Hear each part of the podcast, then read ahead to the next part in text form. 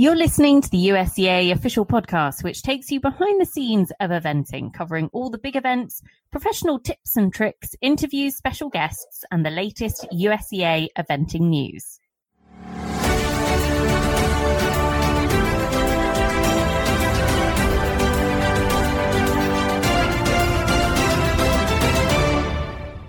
That time of year, listeners, on the USEA podcast where we are going to reflect on 2023 uh, and wish you all, of course, a very, very happy Christmas break. But it feels like there has been so much that has been squeezed in to this season. And actually, this show, hopefully, will be a nice little trip down memory lane because if you're anything like me, uh, you will listen back to it and you think, God, that was this year. God, that was brilliant. And remember some of those sort of really key moments of the 2023 US eventing season. I am delighted to, I have a full house of guests today. Rob, Lou, and Dee are all with me. Rob, I'm just going to dive straight on in here because I feel like there's a lot to get through. And I'm going to start the ball rolling with possibly one of the most emotional moments, possibly one of the most um, kind of standout moments of 2023. Plenty of people will kind of take you back to this moment in US eventing. And that was Tammy Smith's win in Kentucky. First US five star winner at Kentucky for 15 years, but she did it for the West Coast as well. Take us back to, to the build up this year and actually kind of how exciting the buzz was around the challenge from the home side going into Kentucky in 2023? Yeah, no, coming out of uh, last year, you know, we had some notable successes at WEG and, and elsewhere. And so I think we were we were feeling like we had a chance, but there's there's kind of been this hangover for 17 years or so of uh, that that the Europeans were going to come over and and just once again steal it right out from under us. I mean, it was I can't tell you how many times we'd come in and we'd have our favorites picked, and it just fell apart in the throughout the weekend. But um, you know, luckily it, it, worked out this year. I mean, uh, Tammy and Maibaum were were fantastic. Um, just keeping on pressing. You know, we had a couple of opportunities thanks to our competitors from overseas that they they allowed us to jump onto the podium. And you know i i can't i mean the feeling of tammy coming off and through that that that finish line was just you know i can't describe it. It was you know i got a big hug after the fact from tammy and i think i've said this before that i lifted her off the ground and i was a little too over exuberant but uh no, it was pretty I have to say, uh, going into Kentucky this year, I would proudly fly the British flag, as plenty plenty of people would know. But I was massively rooting for Tammy and Maibaum this year. Like that was for me going to be a really, really important victory for US eventing. But more than that, kind of they've come so close. The horse has been such a brilliant horse that it it felt it would have felt wrong if it had got towards the end of his career and not actually won a five star. Um, Lou, were you there in Kentucky this year. I was super, super excited to be there. And of course, I was rooting on the my West Coast uh, Tammy. Other than that, it, it, was just such an exciting competition. And then to have Tammy come out um, as the winner was just fantastic. Um, yeah, it's, kudos to the west side of the, the country. West of the Mississippi venters are great. Cole caught that bug this year in a way that, like, I, I didn't know. I, I didn't I kind of had it reserved for you know Tammy and Robert Kellerhouse and people. I just I kind of put them all into the one West Coast bucket of you know shouting that, and then suddenly during the year, um, every time Nicole mentioned the Kentucky win, she would move it from a US win to a West Coast win, uh-huh. and it, it ah, we had good we had good fun with it during the year. But it did, it does, and did feel important as the you know we you know as we see events move there as we move towards a focus i suppose maybe even before paris where we're looking at that la 28 project gearing up that particularly for someone who has led the west coast project so vocally and rooted for so long for for west coast eventing for tammy to be the person who broke that long that long run rob um it did make it even a little bit extra special for for the west coast growing up as a child of the, the West Coast, you know, we we always had our you know our heroes from the West because it is it's a different culture. It really is, and you know, I I've sometimes felt like those of us west of the Mississippi um, had a little chip on our shoulder sometimes, and you know, justifiably so. We've had success. I mean, you know, the, some of the best of the best came out of the West, you know, and it's uh, there's a reason those who live out there say West Coast, best coast, you know, and it's not just because of sun, sand, weather, and skiing. You know, it's there's there's something about the community that that really makes you want to root for it. Um, it is an American win. It's an American victory. Obviously, we're all more successful as, as if every part is successful. But yeah, it was. I'm not going to say you know I joined Lou and being pretty pretty stoked as I would have said growing up.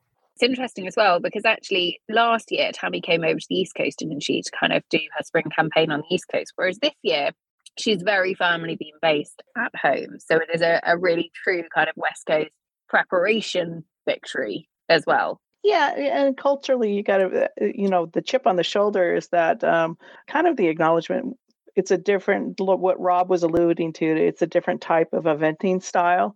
You know typically we're we're hauling our horses five to ten hours for a competition and we have it spread over a couple of days and there's a real sense of community when you're at the shows. We have more time to sit there and chat with our neighbors than um, what you typically see on the east coast when you get in you get your job done and you get out and i think that's a little bit how it is in england too so it's it's just a different style of eventing, but it it does really produce um, good horsemanship.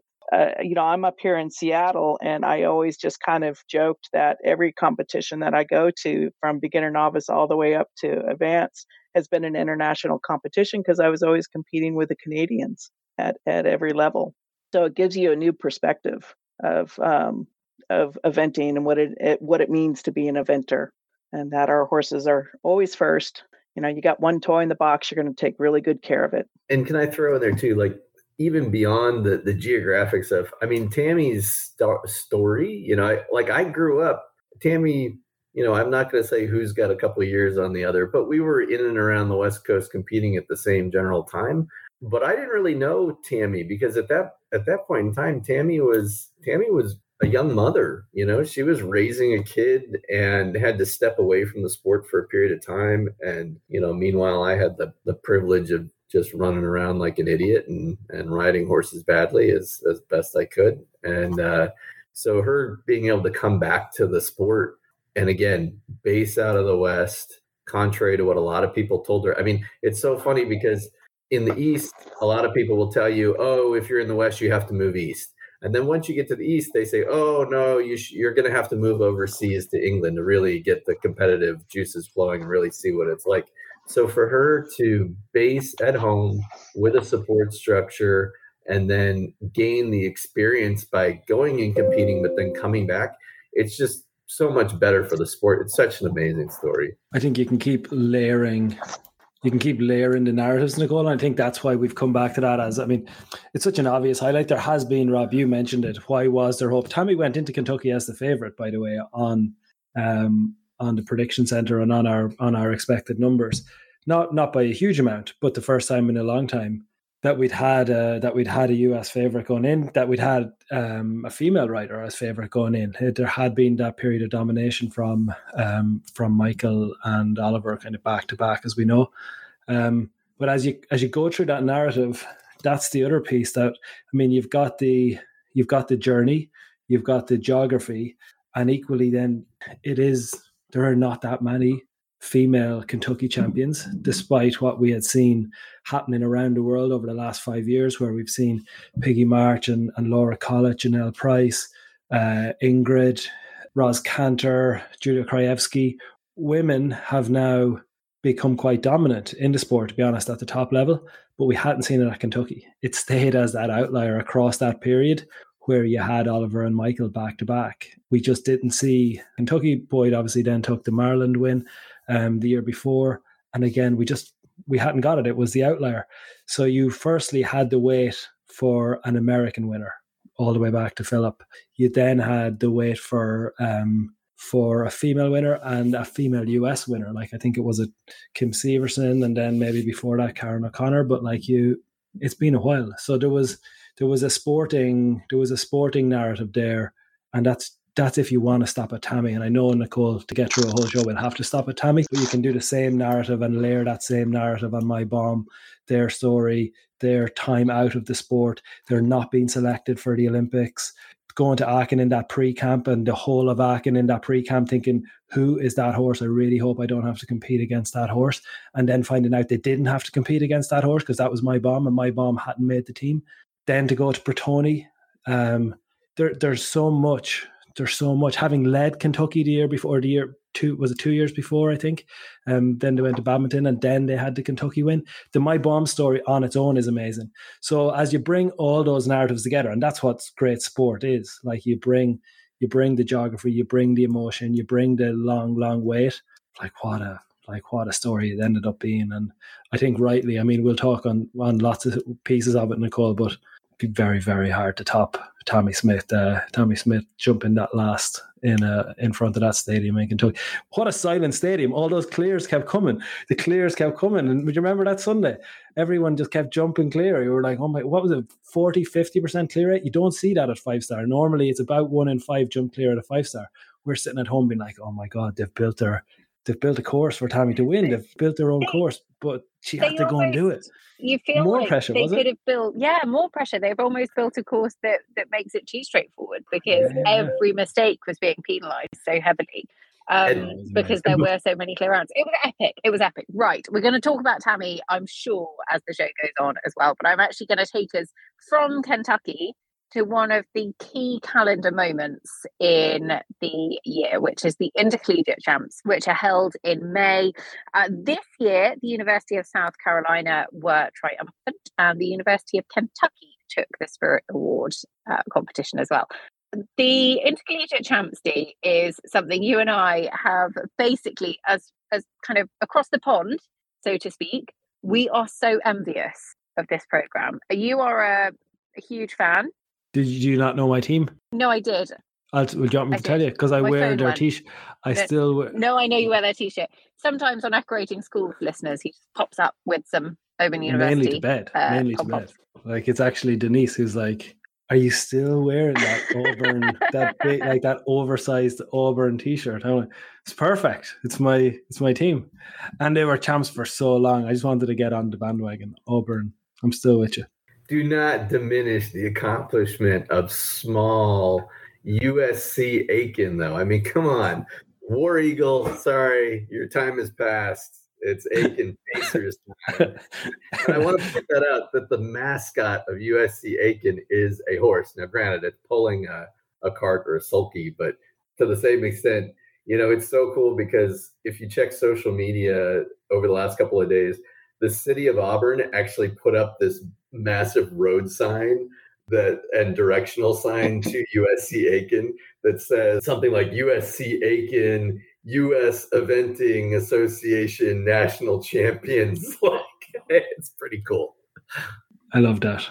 It's a Nicole. You were kind of touching on it there. It's a it's a really special part of of US eventing, which, by the way, like it, it's not really replicated. There is there is university and um, eventing in, in various parts of Europe, UK, Ireland. Like there, it is a thing, but not really not really like this.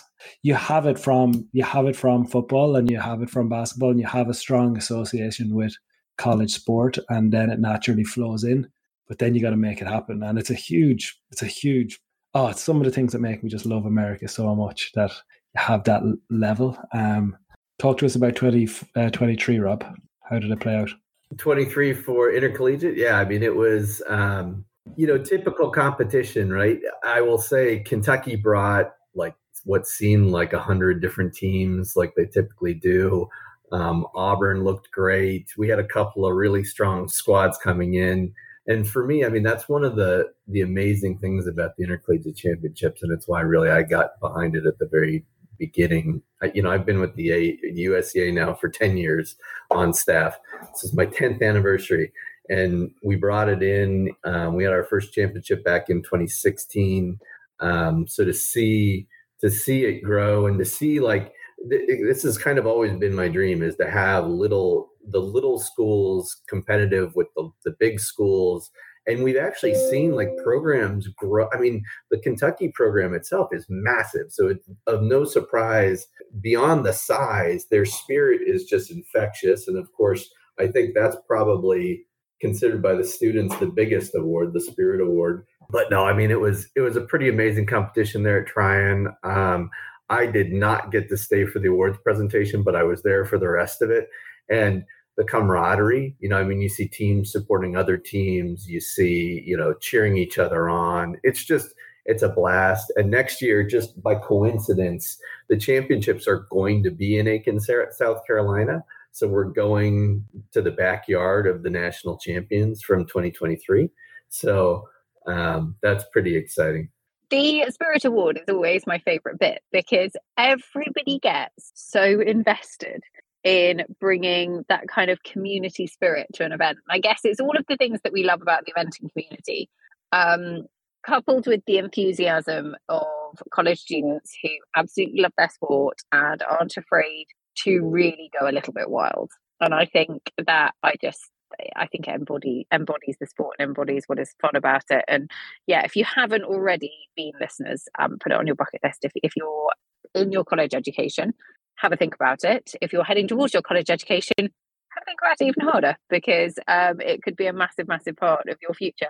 Um, right, I will continue to campaign for something similar in the UK. Right, Aachen. I'm going to move as swiftly on to Aachen because we we've already talked about Tammy Smith and Maibaum a little bit uh, in more detail, but I think it's important to kind of pick up now from a US team perspective, coming over to a really, really strong Aachen, which at EquiRatings, we very much pitched as, you know, the last big opportunity mm. for teams to go head to head against one another before Paris. Yes, we were going to have a European Championships. Yes, we were going to have a Pan American Games, but there were going to be lots of different teams missing in those. It wasn't sort of everybody in one place. And we went to Aachen. The New Zealanders sent a very, very strong team. The Brits sent a very strong team. The US sent a very strong team. The Germans did as well. It was an unbelievably tough vintage Aachen. And I think the the standout for me, three US combinations finishing inside the top 10 with Philip Dutton and Z, Liz Halliday Miks Master C, and then of course Tammy Smith and Maibaum finishing in third on the podium. It was the first time the US had had three combinations in the top 10 in Aachen. They'd only had two, I think, once previously, and that was Will Coleman when he had off the record and Chin Tonic both finish inside the top 10. Um, it was a drama filled Aachen. But actually, the mm-hmm. the end result with the US team taking team silver, I think solidified the everything that we we've kind of talked about over the last couple of years, building on that Pratoni team silver, getting that Olympic qualification. And then they really, really meant business. And it's very rare that when you've got three horses inside the top six or whatever it was, that you actually end up with Team Silver and not taking the top spot on the podium. I think there was some fairly frantic mental maths going on. Going, really? Are you sure it's only second? They weren't mental maths. There was people shouting at me as it was being calculated. I was sitting there with my laptop. We always watch it. We always, we were in Aachen and we ended up watching out, you know, laptops open, trying to assess what was going on. Um, there's cool VIP in Aachen. We ended up there, and what was happening was so riders who had already completed, a lot of them were going there. Some of them, anyway, were going there with teams, and there was loads of people. There was huge screens there, and like jazz music playing. It was a bit like the atmosphere is ridiculous. Anyway, I remember as like as you say, Nicole, people seeing our laptops and being like, like they've won it. They've got three in the top ten. Like you can't have three in the top ten at Aachen and not win this. You're right. It has been building.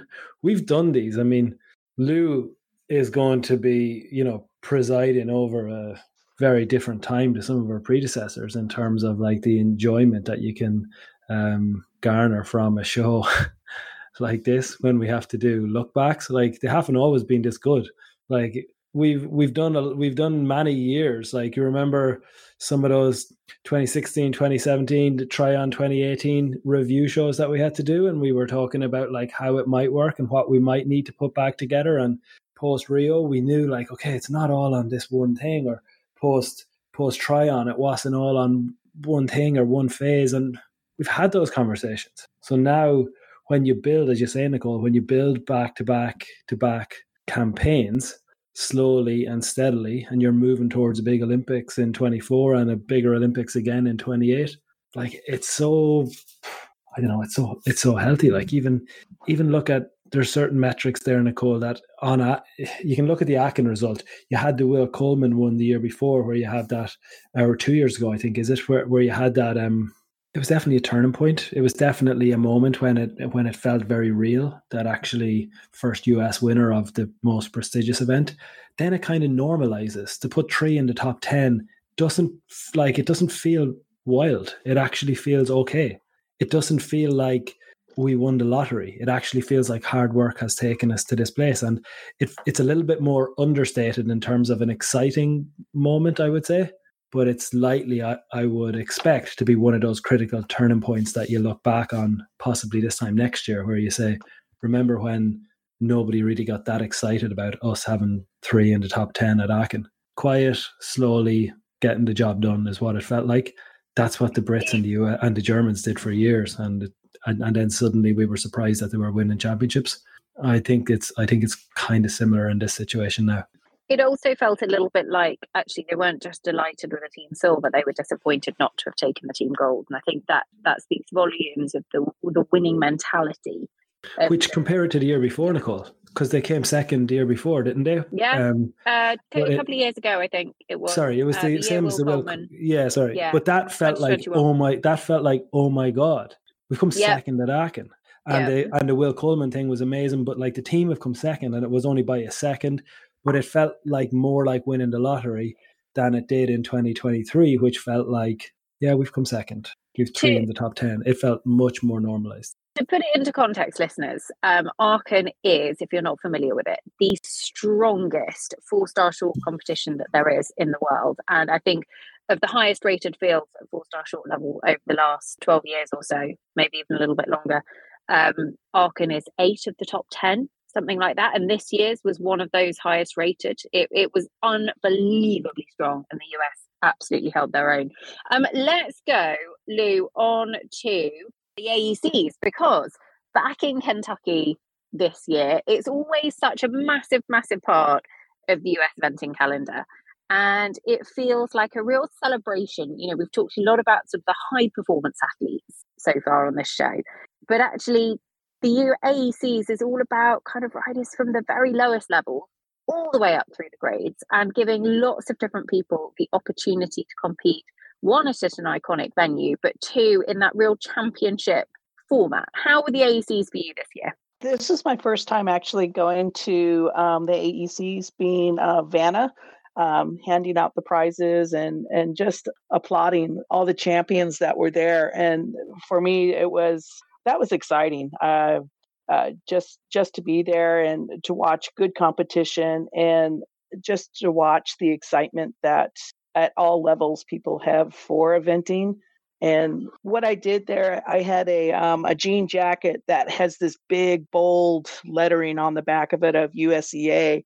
And what I decided to do is put it at the table for the the media after someone won all their prizes, they would go up and they'd um, do their media talk. And I had a sharpie there, and I had them sign it, and it was it was so much fun to sit there and listen to the stories of their journey and their experiences eventing and how they got to the AECs. Um, as they're signing this jacket, it was just it was it was fantastic. It, it, it just for me, that was a reflection of the journey that all these people are taking and what eventing means to them. It it gets you excited about next year, about what what is coming up in the the ranks and what what's coming. What's you know these these are lifelong eventers now, and and our sport's doing great. we have fantastic people that are invested and what eventing is in the United States. And that was it was such a privilege to be at the AECs listening to their stories. I want to tell at least one story, and it won't take long, so I'll be quick. Like first, I could brag about how the national advanced champion was Miks Master C, ridden by Liz Halliday, um, and it was pretty thrilling because it came down to literally one second, and um, it was like you talk about the mental math, the look on Liz's face, because we're talking about between first and second, it's about a twenty thousand dollar difference. Liz, as she came through the finish flags, trying to calculate in her head, did I finish in enough time so that I I I don't lose twenty thousand dollars because it did come down to one second, um, and and it was just and and the announcer was Brian Brian O'Connor was like doing the math as well, and we're like Brian, just check the scoreboard, just check the scoreboard, Brian. And uh, and and Liz turned and looked at it, and yeah, right there, and clear as day, she she'd won. So that was pretty monumental. Great story.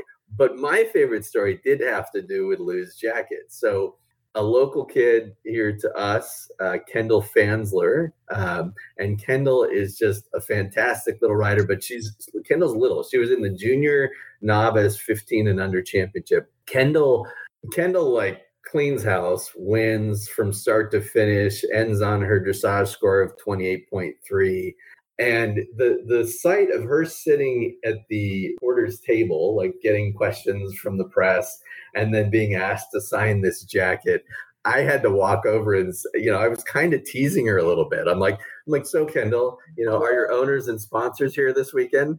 And she turns to me like with the straightest face this kid and she's like of course they're all here and i'm representing them.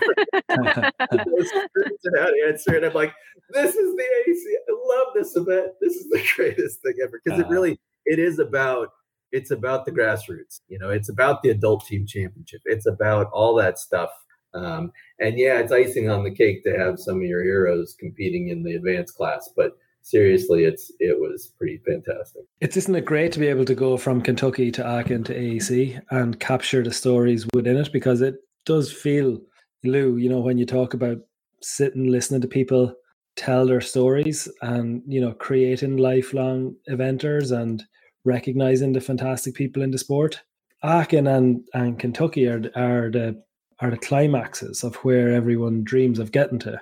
But like as we all know from all the other parts of life like the end the end is hard. Like one person since 2008 um, from the us has won kentucky. Like one person from the us has ever won aachen. If you're not surrounded by fantastic people and you're not able to have all those little tiny micro moments from AEC all the way through to you know adult amateur championships through to convention awards, Rob, and sitting on that Saturday night as we go through award after award and the fun that we've had with that over the years. Like hearing the little micro moments is such a big reminder for us as as a company spends all day looking at numbers that really, I suppose, it captures our side of it. The numbers, the data element captures a small, small and important, but a small area of of what the the journey and the tapestry that is the sport.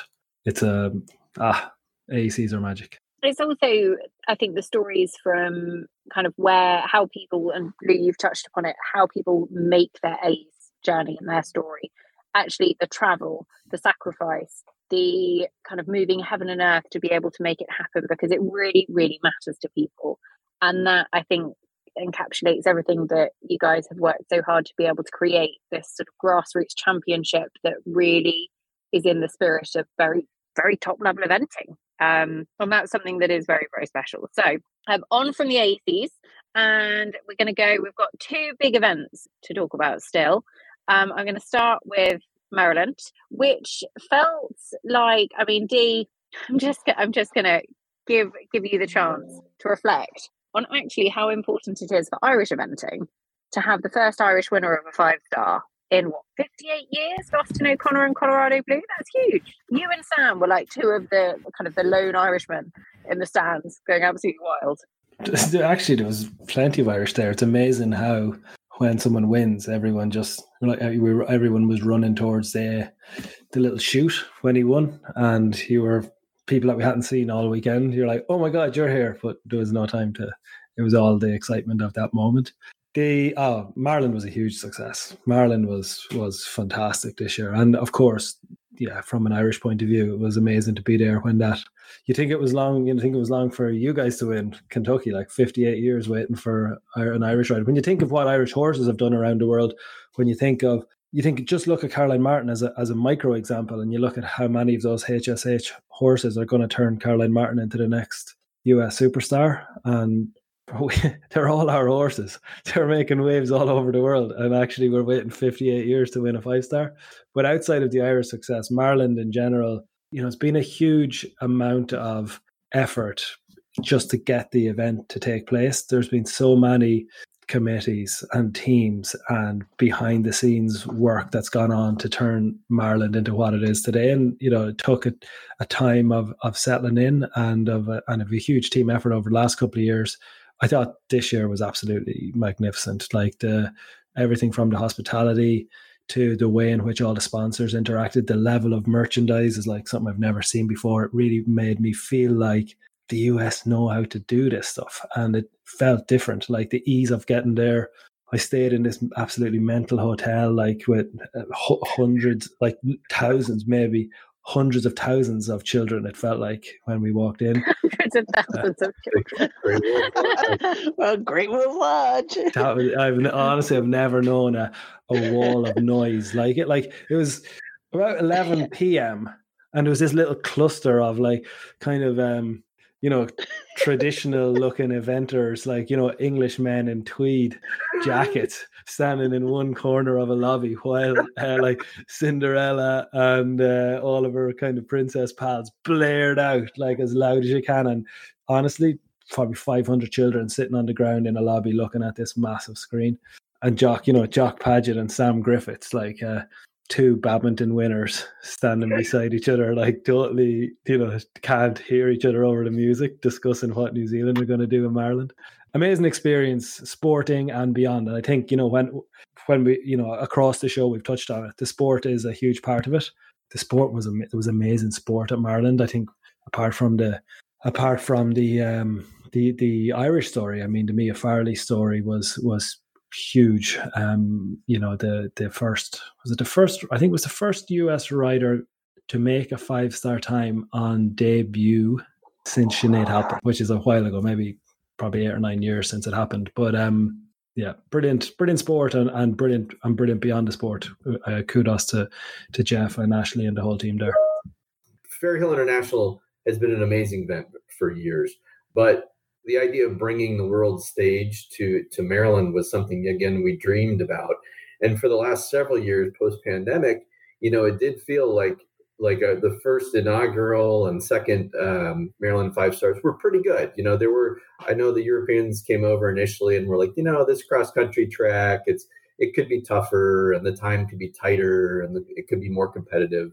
And from an American standpoint, I mean, I think we've just been getting used to having that event on that point in a five star in the states on that point in the calendar and kind of adjusting our training um, you know to it. And then from a spectator standpoint you know we've had kentucky for so many years and it's it's amazing continues to be amazing. So the idea that we're going to turn around and go to a fall um, five star here in the states again there's been kind of this accommodation period but i'd say this was i mean everything came together this this year it just was fantastic. And i love i love the great wolf lodge story because you know my hope is that in the future the the riders who come bring their families right and stay at somewhere like the great wolf lodge. Because we all know that our kids would much rather be hanging out you know howling at a at a movie screen or some character than watching us compete half the time. So so i mean between that and i i do think the team, everybody involved from the state of Maryland, the local community, they've they have really stepped up, and it has become kind of it, it's now earned its place, in my my opinion, in that kind of pantheon of five star events around the world. Definitely, it felt a little bit like actually Maryland this year was really able to make its mark as a five star. You you know you, it takes a while to find your place. This year it felt like we got that real stamp. Um, listeners, I'm going to have to to love you and leave you because I am literally stood I can hear the noise. Are you at the um, Great Wolf Lodge? She's at the Great yeah, Wolf Lodge. basically, my own English version of it. And I will have a very disappointed five year old if I'm not there when he opens the classroom door. So I'm going to love you and leave you and say a very, very, very happy Christmas, Happy New Year, and leave you with Dee, Rob, and Lou to discuss the rest of the show. But thank you for all of the support this year. And I'm going to go get my child working mum life. Thanks, Nicole. This is Nicole's worst nightmare. So she's the most organized person. She has everything ready. She's confirmed on multiple times what the hard stop is. She's set agendas. She and then like she doesn't account for the fact that we're going to just get excited about Kentucky. But her, poor like poor Nicole, listeners will know, but poor Nicole handing over to me at this stage of something like this is absolutely her her greatest fear. Um, it does it does ensure though we can kind of finish the show in our own pace, and it was important to talk about those. Maryland, uh, Rob, I think you touched on it with the cross country because there was a feeling of those first two years where the time was gettable, and actually, as we walked on the on the Saturday morning, we walked the course. The big challenge was um, as long as the time is gettable, like this, there's still plenty of questions here. I've talked to you guys about this before, but what I find interesting is obviously I don't compete. I can't I don't. I've never. do. I don't sit on a horse at all. I've, as in when I say I don't, I, have I've never just once on a beach. So my whole uh, experience of it comes from listening to the greats and the access, I suppose, that I've been given to some of the greats. But I am I'm in that conversation where I'm listening to Jock Paget, Sam Griffiths, David O'Connor, Sam Watson discussing the Maryland course before it happens.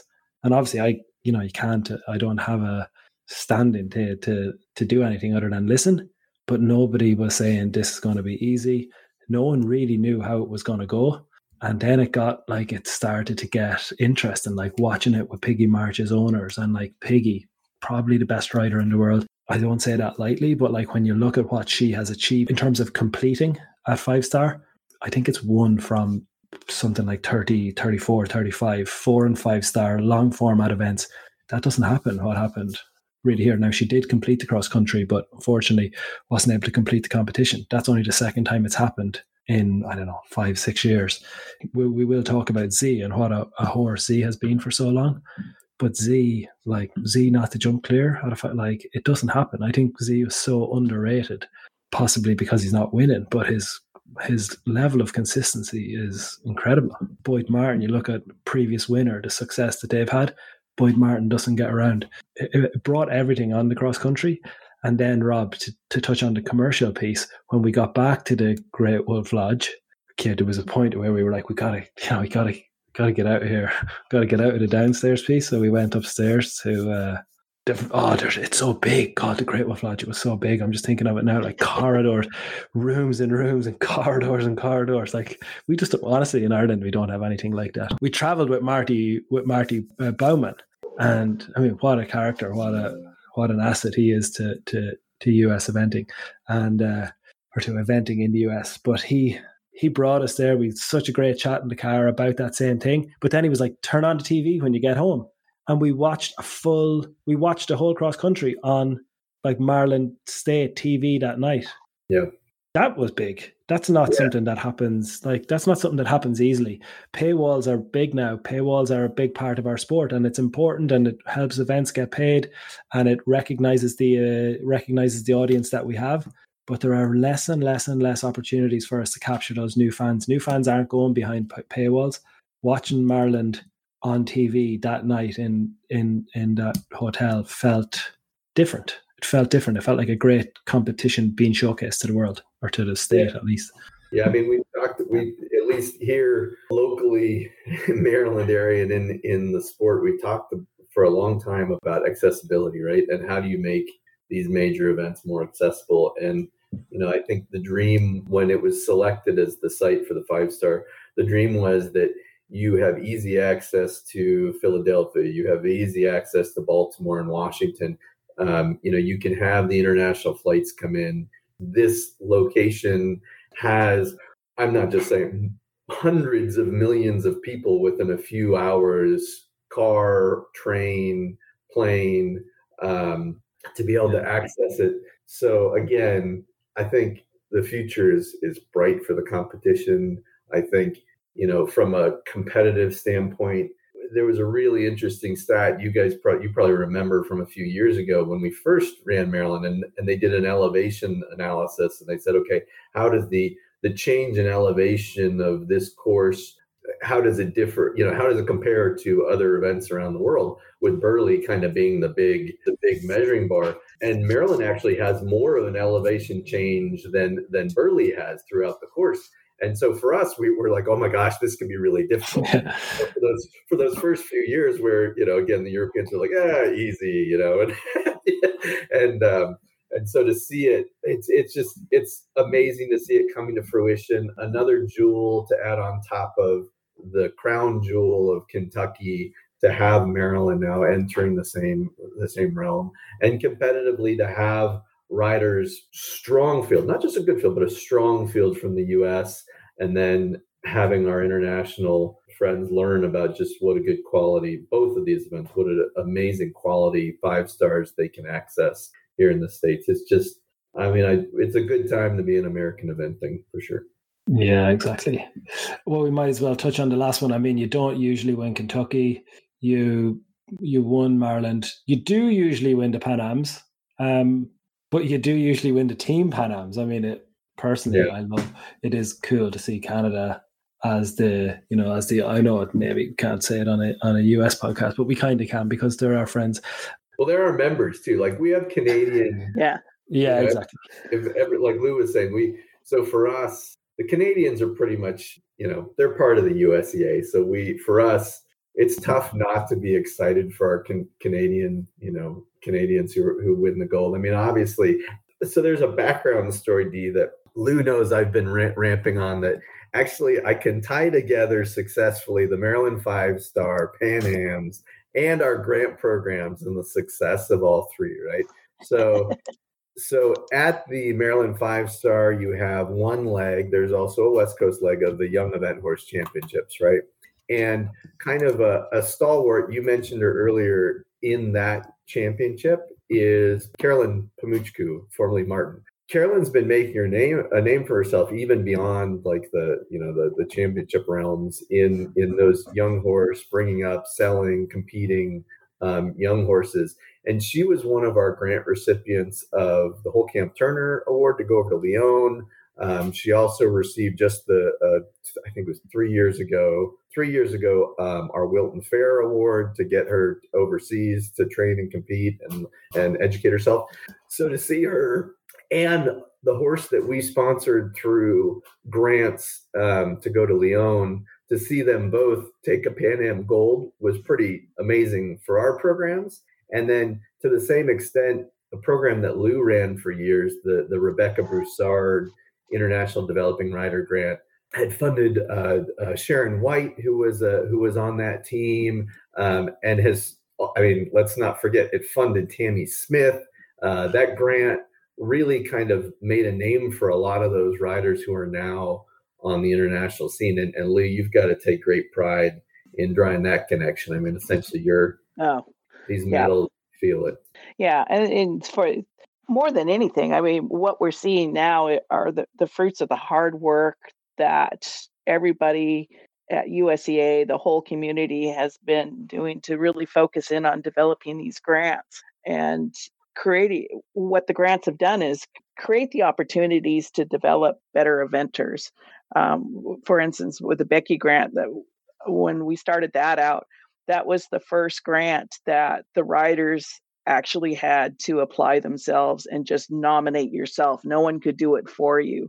And that was that small travel grant just to get you there for the interview um, for the, the bigger grant.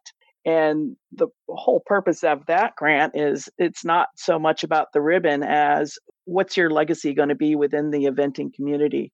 Um, how are you going to give back to the sport? And how are you going to get involved in the sport to make it better for the next generation and so that's just one example of the grant and yeah i take a lot of pride in that one that wow we we have the tammy and the sharons and the uh, the carolyn um, that are all products of just having this opportunity to step up and and be be the better eventer and and kind of re- going back to what you were talking about at the beginning d like our standards have raised i mean just you go back when again when i was hired here 10 years ago again i've been very lucky to be here in the period time i'm in now but our standards were were back then it was just we we felt like we couldn't catch a break.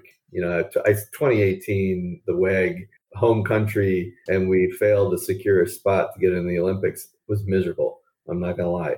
And then, but now we get a silver and only barely got a silver at the Pan Am Games, and meanwhile got an individual gold and um, you know at the at the competition. Oh, it was like for us, it just isn't good enough, you know. and Bobby Costello, everybody you've talked to, they you know from the team, they say the same thing. They're like, we want more, and you know we're hungry. We're hungry for that gold. We're hungry for a, for a Paris win. We're hungry to have everybody come to California in 2028 and and for us to kind of you know show the world what we're made of. We we joked, Rob, some time ago about being too big to be that bad, like like that it that the amount of work that was going in couldn't last, and it is. Can, you can apply that to Maryland in terms of what went in to make it this. You can apply it to um, to so many micro moments across the US over so much like it is the, it is the the typical version of so many success having so many uh, parents let's say like it, it is a it is a product of multiple multiple years of building on things but I, I was looking at like how we compare i mean Cooley Nutcracker with liz halliday's top is like top rated nine year old in the world yeah. um but as you like as you go through the top rated horses in the world like seven year old um, HSH, Connor and and Caroline are there. When you go through, I mean, we talk about Caroline and and the Pan Am win, when you when you look at the kind of various, I suppose, the stats and the ratings of the year, you're not underdogs anymore. Like Germany are moving into a period of a little bit of transition where the US cha- or the, the Olympic champ in uh, de Bonneville feels unlikely to make it to Paris which means actually that like Julia's bringing transitional horses.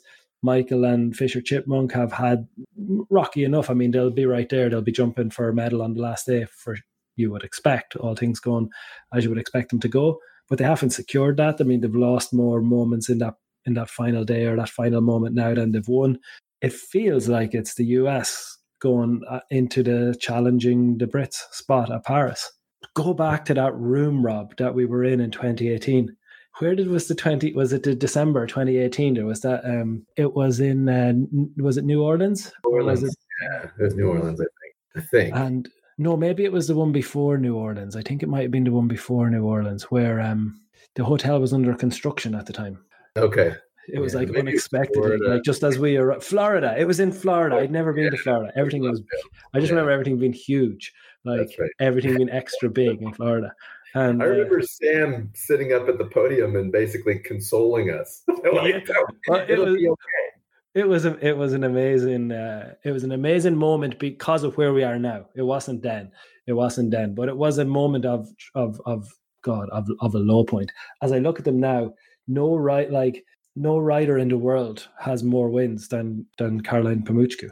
Um, like twelve international wins. Like next in line is Lara de Liedekerke of Belgium, and then next in line, joint third, is Boyd Martin and Liz Halliday. That's globally. Like we're not in US stats anymore. Like globally, um, two of like in terms of just turning up, volume of runs, Caroline and Boyd are both in the top five in the world. Ahead of um, ahead of Izzy Taylor, ahead of Oliver Townend, ahead of Julia Krajewski, riders that we used to talk about having the volume. Caroline and Boyd are operating at those. We know we feel that in that we see them big teams of horses traveling, but they're there. They're now, you know, third and fourth in the world in terms of volume of runs, like both of them over 50 international runs a year. When I started doing this, I think it used to be just Buck in the US who would sometimes get to 50. Yeah. Not yeah. not frequently like this. Whereas now you've got that like Caroline with 12 wins. And by the way, Liz did it for multiple years. Like Liz, Liz was the was the international winner in terms of number, in terms of volume of wins. Liz has been there for a long time. Most inside the times, like globally across all international levels. Caroline Martin is second with 20 inside the time rounds. She's 45 clear jumping rounds. Boyd Martin has 28 show jumping clear rounds internationally. Only two people in the world have more than him. And you can basically go through Will like Best dressage score in the world, Liz Halliday, 15.1. Best finishing score, Liz Halliday. Next best finishing score, Will Coleman. As you go through the riders and the horses globally, there's there's stars and stripes all over the page I'm looking at, and that's that includes Michael and Oliver and all of the people that we watched win Kentucky and talked about those Europeans coming over. I don't think those Europeans are really coming over anymore in a way that maybe we once saw them. Um, and that, I suppose, comes back to Lou as you talk about the the small moments of um, the small moments of investing in people. When we talk about the little Becky, maybe um, mm-hmm. where you've got to you've got to see um, it, you've got to see where that journey is going to take you. Yeah, and it's and it's kind of opening their perspectives to beyond their barn door. The, you know, yeah. and and it, it lends to wait all the stats that you've been giving is it it's just very clear that united states is no longer this isolated island of a couple of eventers our perspective has changed from just doing it at home to going globally and getting out there. And our vision i think that's one of the biggest changes that i've seen is that the vision of everybody in uh, usea has expanded beyond your membership. It's it's global and the perspective has changed a little bit that yeah we're hungry. Um, we we want to rule the world i don't i mean thinking of big becky's and little becky's and the anticipation that's in the room on a on a on a saturday evening at convention as as we go through those awards and we we wait for those those magic moments i don't think to be anyone prouder of where the us uh, is now than jimmy Wofford. Rob, it'll be a different it'll be a different Saturday night this year. Yeah, it will be. I mean, it's uh, so with the annual convention here in a couple days. Um, not having Jimmy be our MC is going to be tough, but Jim Jim Wolf is going to step in. Jim is was practically like a son to Jim Wofford, um, so I know he'll do it ably well. And it's it's funny because Jimmy used to tell. I was lucky to spend a fair amount of time with Jimmy over the last decade or so, and in clinic with him before that. Um, but Jimmy, one of the things I really clearly remember him saying about when he, he gave a really good talk that I believe you can find online still. Um, he talked about the past, present, and future of U.S. eventing and kind of where we came from. And, you know, he was open to admit, look, when we were actually incredibly competitive, um, you go back to the 80s and the 70s, there was only a few rider, a few American riders at the highest levels. Like, and and yeah, they were exceptionally good and they represented the country really well. But from a competitive standpoint, you know, we were completely dependent on the the Bruces, the the Jimmies, the you know the Mike Plumbs, Kevin Freeman. You know, there there was a very small group. Um, later, T- Torrance Watkins and and then Karen O'Connor and David, but initially really we came from this this really tiny pool i mean our met our organization started with 100 people.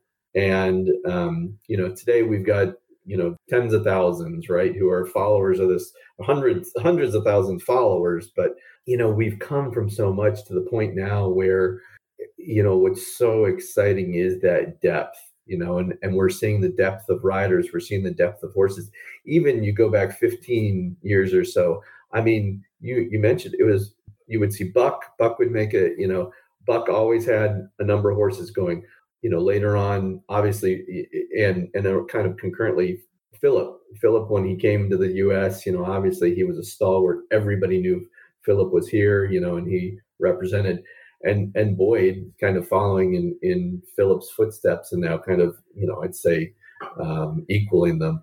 You know, it was such a small pool, but now I mean, you know, again, I there were legends I grew up with from the West Coast. There were legends in the Midwest, and now we're seeing the continuing concentration of of that talent, the the the raising of the bar. You know, we're, we are competitive across the world. Jimmy would have just been smiling ear to ear at Tammy's win. We we honored him at Kentucky. We'll honor him this weekend. You know, we talk about Jimmy's impact on this sport. I can't put it in words because he he was really a mentor to me. And but yeah, he would have loved this. He would have loved it. But I know as well from he was a great thinker of of the about the sport at a time actually when that kind of long format, slower thinking. Um, you know, not that it's in short supply, but people have less time to hear it all the time. You know, in an era where social media reels are grabbing your attention in that you know in that moment where it's kind of overloads your senses with you've got to look over here at the next thing. I know from our own experience of um, of Jim, like when he'd when we'd go to him with certain angles or stories, he'd really challenge us. He'd say, Yeah, but have you thought about X or have you thought about Y or how does it compare with then or how does it compare with now? Like he wasn't ever particularly saying, you know, remember I think as you say, like I think he'd be as proud of this team and this time as he was of looking back to his own successes. What do you think he'd what do you think he'd warn us of, Rob? Because I mean, we certainly as we go through these um, amazing stories of an amazing stats and amazing data and amazing moments um, uh, from 2023, we don't want to we don't want to take it for granted. I mean, we're uh, on on the field, we're still chasing down one of the greatest British teams that we've seen, and while anything can happen, we're not quite, you know, we're not there as a US team. Like we've we're still on a ladder. Um, but either on or off the field, what what do you think Jimmy would be saying to us as we look towards 2024? Like because it is, um, as we all know, Lou, Lou for you as well. We're on we're on a journey. You know, we're not um, we're not uh, we're not we're not going to arrive in Paris or arrive in LA or or at the next AECs or at the next Pan Ams or intercollegiates or at Aiken or Carolina or wherever we're going to start these seasons or ending as we did kind of in you know Terra Nova and Tryon and all these moments we don't land on them you know we have to put all those little micro steps in place. So what do you think you would what do you think you'd be telling us to keep an eye on? Yeah. So again I had lots of coffee talks with Jimmy. Um, he would from my time starting here, he would uh, he'd he'd say, "Okay, come meet me at the coffee shop over here, and and we'll sit down and we'll talk." Jimmy had a gift for the bigger picture, for sure, and the long term. And and I know, you know, honestly, it would stand. What he would say to me was fundamentally major issues that are under the radar, but are things like land loss or the you know you know the inaccessibility to proper ground for cross country, right? Um, things like the social license to operate, w- whether the public will continue to allow us to, you know, essentially ride a horse and uh, you know in in competition. Will will a society detached from that on a routine basis allow us to continue to do this sport we love so much? Safety, you know, he will will we be able to raise the bar to the point where we are we are not a headline in the New York Times or whatever that we are not a headline that is is a negative headline about uh, horse welfare right? These are the things he would have kind of reminded us of the, the real big picture and pushed us and kept pushing us to secure the land you know care for the horse care for the rider um, educate the population because candidly you know we we have lost and not just the us all across the world we have lost the connection to the land and the land and the horse and the you know that that kind of um, that husbandry you know we need to you know refresh it. We need to reinvigorate it. And that is kind of one of the core purposes of our association right? The, the grassroots training of our riders our you know the the care of our horses, the things that that Lou and our previous presidents have been so animated about. These are the things I think Jimmy would have reminded us of. And if you put those in place, it can lead to eventual success. But again, it's the bigger picture beyond that one medal. Lou, had you any or much interaction with, with Jimmy over the years? What he said. um, yeah. I did. Um, uh, Walford was very um, gem- generous. And every president, he's always sent um, a handwritten letter to them saying, "I'm I'm here um, as your advisor. Just give me a call or uh, text me." And um, those interactions with him were profound for me. And he's just that legend. And I, I appreciated his graciousness to allow me the insight of his wisdom and going forward in the bigger picture of what eventing is. You know, eventing is more than the sport that we're talking about. It's it transcends so many different parts of people's lives and what it is. What what Rob said. Be mindful of the bigger picture, but um, you know the details matter. That he he was really good about reminding me that the details mattered too. It's going to be. Um, I'm conscious. There's already been a being a podcast on convention, but every time we think of convention, it holds such a special place in the calendar because actually, Lou, as you as you as you talked about with West Coast Eventing, it is a time when actually one of very very few times that people gather without their horses and without and without the rush when people are actually able to sit and chat and talk. And I think in a year, um, well, you know very few years pass without um, without someone significant to our eventing world passing. And actually there's been some great memories shared. But i think convention is a time when we as an eventing community um, and the eventing community in the us will be able to come together. And i think this week and this weekend there'll be a lot of uh, there'll be a lot of great jimmy stories told. Finally um, is there anything we're particularly looking forward to as we move towards the uh, as we move towards 2024? We've got um, we're in a time of the year where I don't really feel ready for you know motivational 2024s. You know, I think as soon as you hit the first of January, nobody wants to talk about 2023 anymore. It's not a time for looking back. But I think fully up until you know up until uh, at least Christmas and hopefully that kind of dead zone after Christmas, you're allowed only look back. But as a very early, and we won't hold you to it, um, piece, is there anything in particular um, about 2024 that that you're looking forward to? Rob, I'll start with you. I love the classic series. I'm not gonna lie. Class. So I'm gonna give two, and it's a cheater to always do this and throw out more than one. But I love the classic series, and even though we just finished really the classic series, uh, so the the traditional long format competitions that are now really experienced from preliminary and below, I always love the our local fall um, classic three day and so for me, I, I hate to admit this, but like I go to Maryland, but what I'm really and and it's fantastic, but what I really look forward to is going and helping at the vet box there or at Rebecca. Um, so for me, I, I just it kind of reinvigorates me about the horsemanship and and kind of love for the sport and people helping out each other. Um, so you know, I'll always look forward to that. And then actually, the introduction of recognized starter, the level of starter in the U.S I'm pretty sure it's going to be pretty. It's going to be a lot of fun to have to have a starter leaderboard, to have a starter division at the American Eventing Championships. Um, again, we joke that our founders might have rolled in their grave to because they were maybe opposed to the idea of, of lower levels, but candidly, it's it's this access to the sport that that's so important, both for the new horses to the sport as well as the new people to the sport. So for me, yeah, that's those really are kind of high points I'm looking forward to. What about you, Lou? Is there anything that stands out? Yeah, as you're sitting there talking about uh, up to the the new year, um, that we we look to the past, but it's yeah. like I haven't I haven't really thought about it. I I know I feel the same. I, I feel the exact same. What it's it's one of those uh, January second. That's when I'll start thinking about it.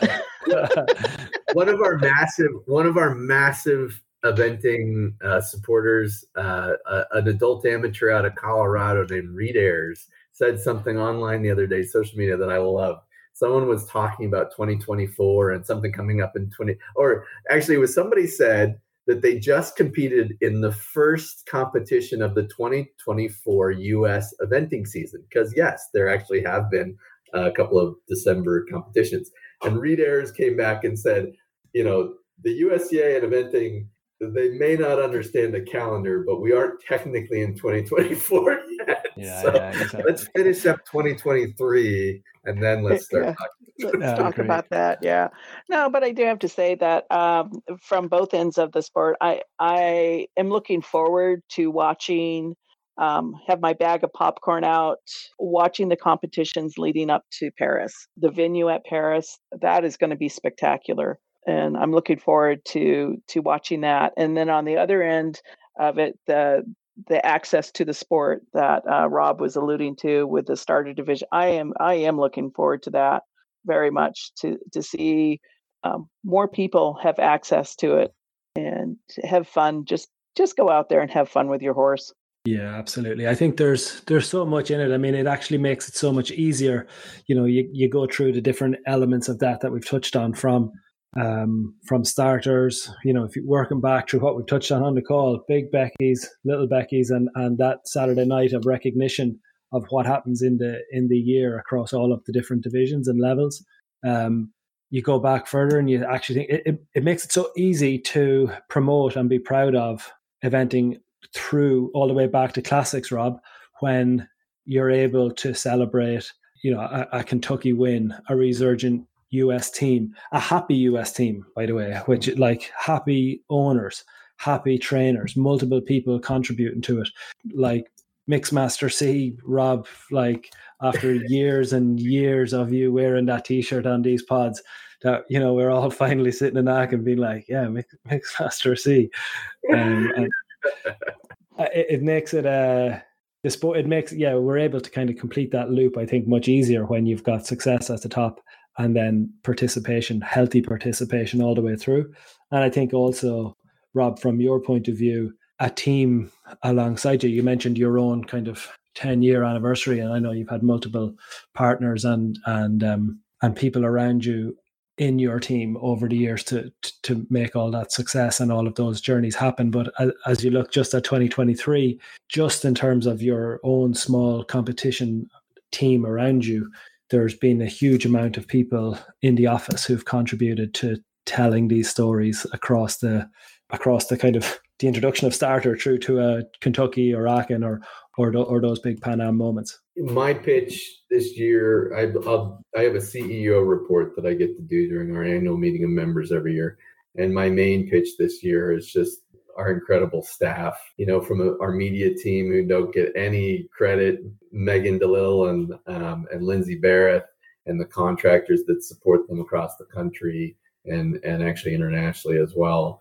Um, and then our entire team, you know, we have a fantastic team. And I'll say we have half the staff of other most organizations our size, especially equestrian organizations.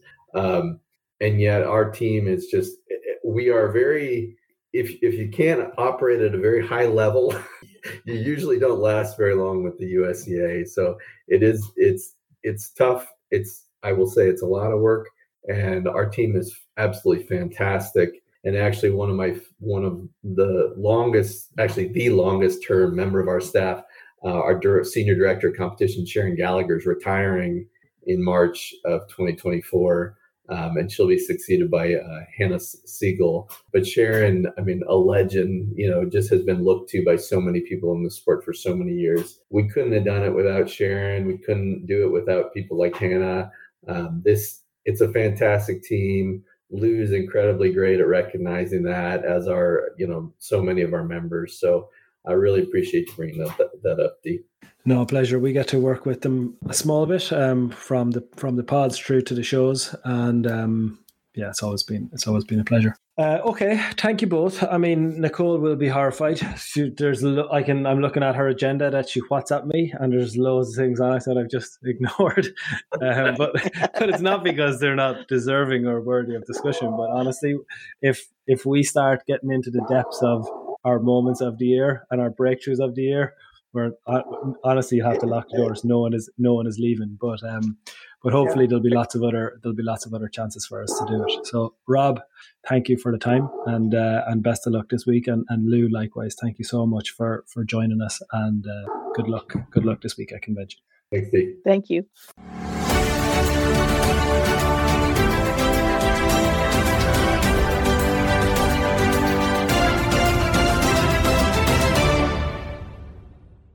Thanks for listening to the USEA official podcast. If you have any suggestions or feedback, then we would love to hear from you. Get in touch through any of our social media platforms at US Eventing, and don't forget to subscribe on your preferred podcast platform to make sure you don't miss an episode.